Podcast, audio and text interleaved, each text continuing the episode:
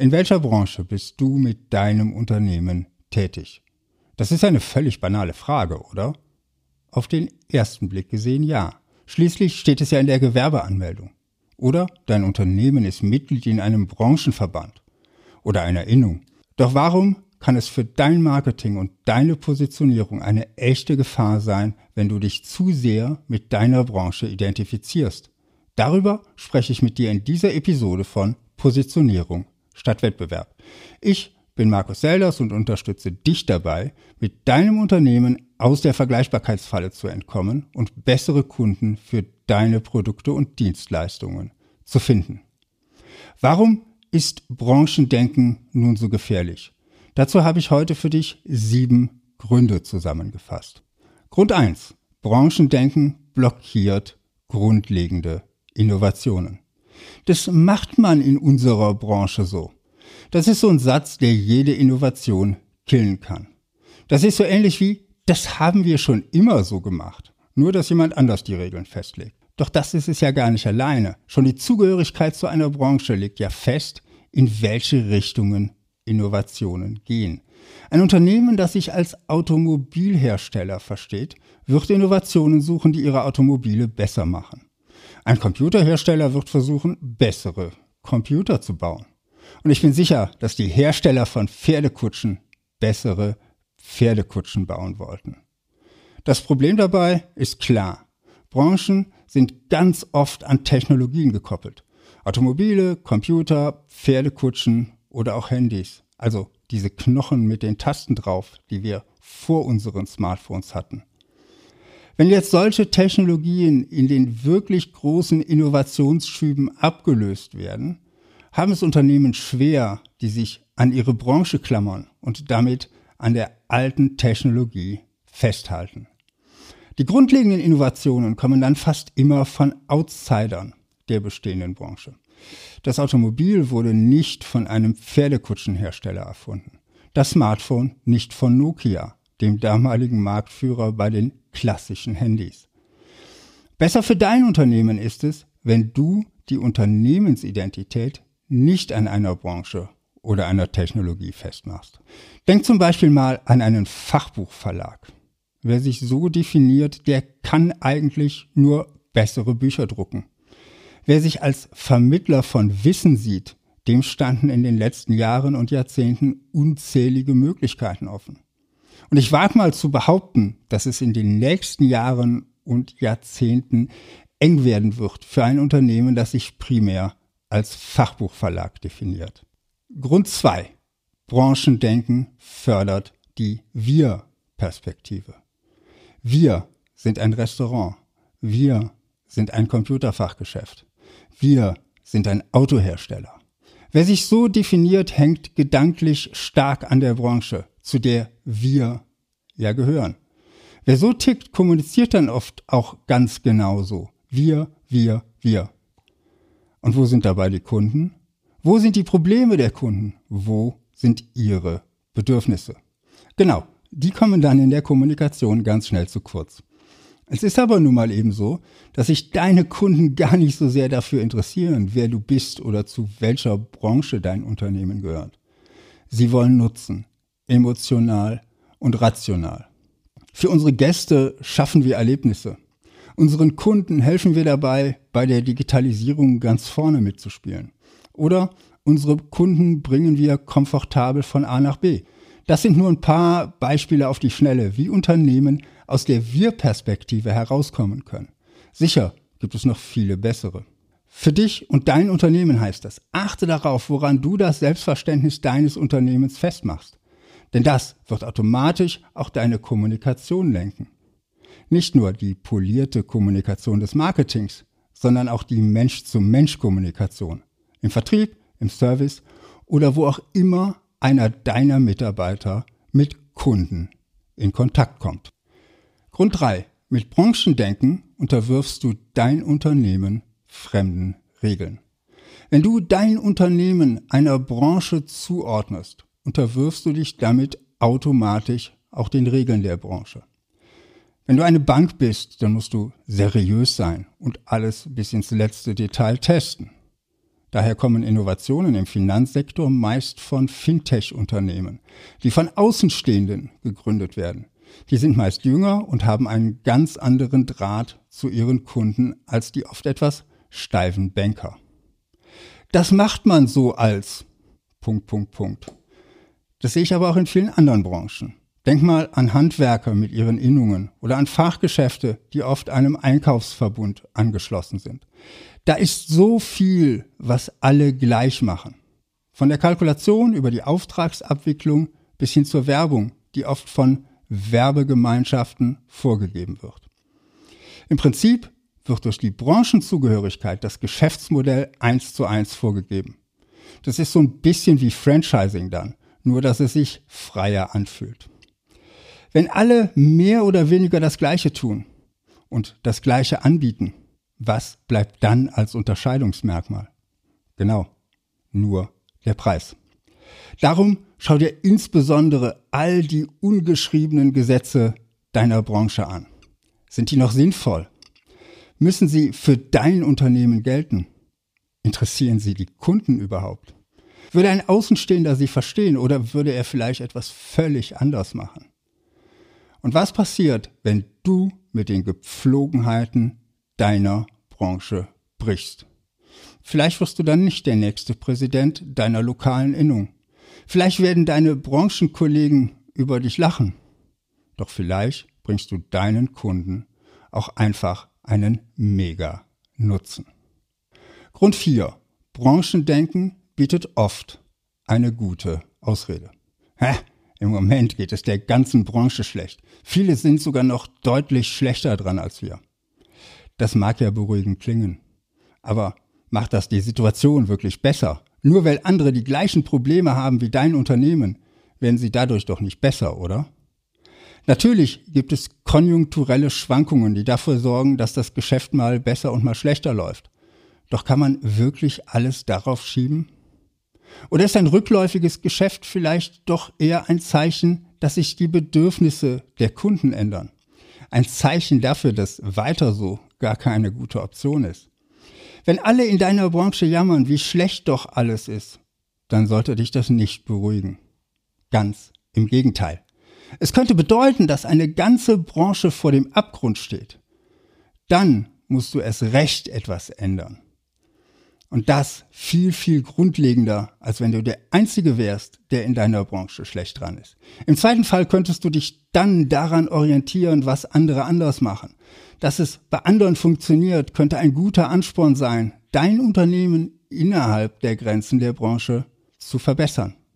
Doch wenn es allen schlecht geht, musst du die Denkstrukturen der Branche verlassen. Denn so, wie die anderen es machen, bringt es ja auch nichts.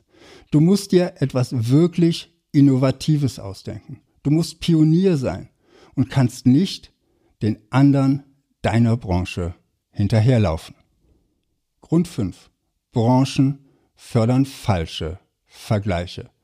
Wenn du dein Unternehmen als Mitglied einer Branche definierst, beginnst du automatisch, dich mit der Branche zu vergleichen. Wir wachsen 10% schneller als der Branchendurchschnitt. Wir haben 2,3 Prozent Marktanteil. Sowas sind die typischen Vergleichsaussagen von Unternehmen, die sich einer Branche zugehörig fühlen. Doch was für eine Rolle spielt es, wie schnell dein Unternehmen im Vergleich zur Branche wächst? Es ist nicht viel wichtiger zu sehen, ob dein Unternehmen profitabel wächst, ob du die richtigen Kunden anziehst, wie sich dein Unternehmen verbessert hat ein Vergleich zum Vorjahr wäre da aus meiner Sicht wirklich wichtiger als ein Vergleich mit irgendwelchen anderen Unternehmen. Was sagen Größen wie Marktanteil? Natürlich ist es schön, der Marktführer zu sein. Das kannst du für deine Positionierung auch sehr schön nutzen. Aber mal Hand aufs Herz. Wie knapp stehst du denn davor, Marktführer zu werden? Die meisten KMU und Solopreneure sind nun mal meilenweit davon entfernt, sowas wie ein Marktführer zu sein. Statt auf die anderen zu schauen, wäre es vielleicht besser, du schaust auf eine Nische, die du für dein Unternehmen aus dem großen Markt deiner Branche herausgearbeitet hast. Eine Nische, in der du mit deinem Unternehmen vielleicht sogar wirklich führend bist. die aber so klein ist, dass es überhaupt keine Vergleichszahlen gibt, auf Basis derer du einen Marktanteil berechnen könntest. Und spielt es wirklich eine Rolle, wie viel die anderen haben, wenn dein Business gut läuft? Ist es wichtig, ob du den größten, zweitgrößten oder drittgrößten Umsatz machst? Wenn deine Kunden zufrieden sind und dein Unternehmen weiterempfehlen? Oder sind all diese Branchenvergleiche am Ende nur fürs Ego? Wer hat den größten Umsatz oder Marktanteil? Noch gefährlicher als das Vergleichen von Umsatz und Marktanteilen finde ich Aussagen wie preislich liegen wir im Branchenvergleich im Mittelfeld. Denn wenn du Preise vergleichen kannst, bist du austauschbar. Was will ich damit sagen? Ein Preisvergleich macht überhaupt nur dann Sinn, wenn auch die Leistungen vergleichbar sind. Doch selbst das stimmt nur zur Hälfte. Denn die gleiche Leistung kann, je nach Zielgruppe und Bedürfnissen, einen völlig anderen Nutzen und damit auch einen völlig anderen Wert haben. Eine Flasche Leitungswasser bei dir zu Hause wird einen Nutzen nahe Null haben. Schließlich kommt das Leitungswasser fast gratis aus dem Wasserhahn. Doch was, wenn du im Sommer eine lange Wanderung auf einen Berg machst und plötzlich feststellst, dass du keine Wasserflasche mitgenommen hast? Wenn du richtig Durst hast und kein Wasser in der Nähe ist, steigt der Wert dieser Flasche deutlich.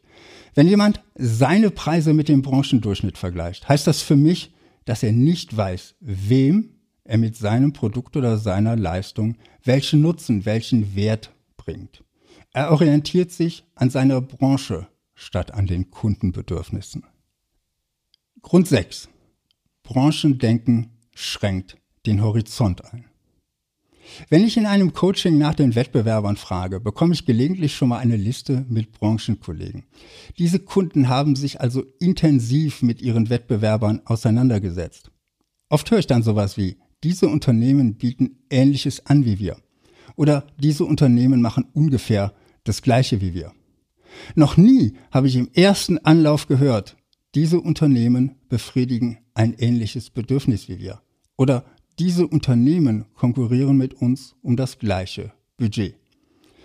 Nehmen wir mal einen Reiseanbieter und einen Gartenmöbelhersteller. Völlig unterschiedliche Branchen. Ein Dienstleistungsunternehmen und ein produzierendes Unternehmen. Die haben auf den ersten Blick nicht viel gemeinsam, oder? Doch was, wenn sich eine Familie folgende Frage stellt? Was machen wir in diesen Sommerferien? Urlaub am Meer, sagt die Tochter. Urlaub in den Bergen, sagt der Vater. Wir könnten uns aus auch im Garten so richtig gemütlich machen. Reisen macht ja dank Corona auch nicht mehr so wirklich Spaß im Moment und da ist vieles noch so unsicher, gibt die Mutter zu bedenken. Da hast du recht, stimmt der Vater zu. Aber so richtig schön gemütlich ist es auf unserer Terrasse nicht. Dann lass uns doch von dem gesparten Geld für den Urlaub richtig schöne neue Möbel für den Garten kaufen, schlägt die Mutter vor. Ha, und einen großen Gasgrill, wirft der Vater ein. Und einen kleinen Pool und einen Trampolin, ruft die Tochter in die Runde. Plötzlich konkurrieren ein Reiseanbieter, ein Gartenmöbelhersteller, ein Grillhersteller, ein Poolhersteller und ein Hersteller von Sportgeräten miteinander. Gut, der Reiseanbieter war schnell raus. Er hat zugegebenermaßen gerade sehr schlechte Karten. Die anderen zielen aber alle auf das gleiche Bedürfnis einen gemütlichen und schönen Sommer im eigenen Garten zu verbringen. Und sie konkurrieren um das gleiche Geld. Ich wage mal zu behaupten, dass eine durchschnittliche Familie sich nicht alle Wünsche auf einmal erfüllen kann. Wer nur in Branchenkategorien denkt, bekommt davon allerdings nichts mit. Für dein Unternehmen bedeutet das, schau immer wieder über den Tellerrand deiner Branche hinaus welche anderen Branchen entwickeln sich gerade? Welche Trends zeichnen sich ab? Wie können deine Kunden ihr Bedürfnis noch anders befriedigen? Was zahlen sie sonst noch aus dem mentalen Topf, mit dem sie deine Produkte oder Dienstleistungen bezahlen? Grund 7. Branchen suggerieren Austauschbarkeit und Vergleichbarkeit. Wenn ein Unternehmen seinen potenziellen Kunden sagt, dass es ein Handwerksunternehmen ist, dann suggeriert das Vergleichbarkeit. Handwerker, die gibt es ja wie Sand am Meer und gute sind ohnehin schwer zu finden. denkt ein potenzieller Kunde vielleicht. Und wenn das so ist, dann kann ich auch gleich den billigsten nehmen.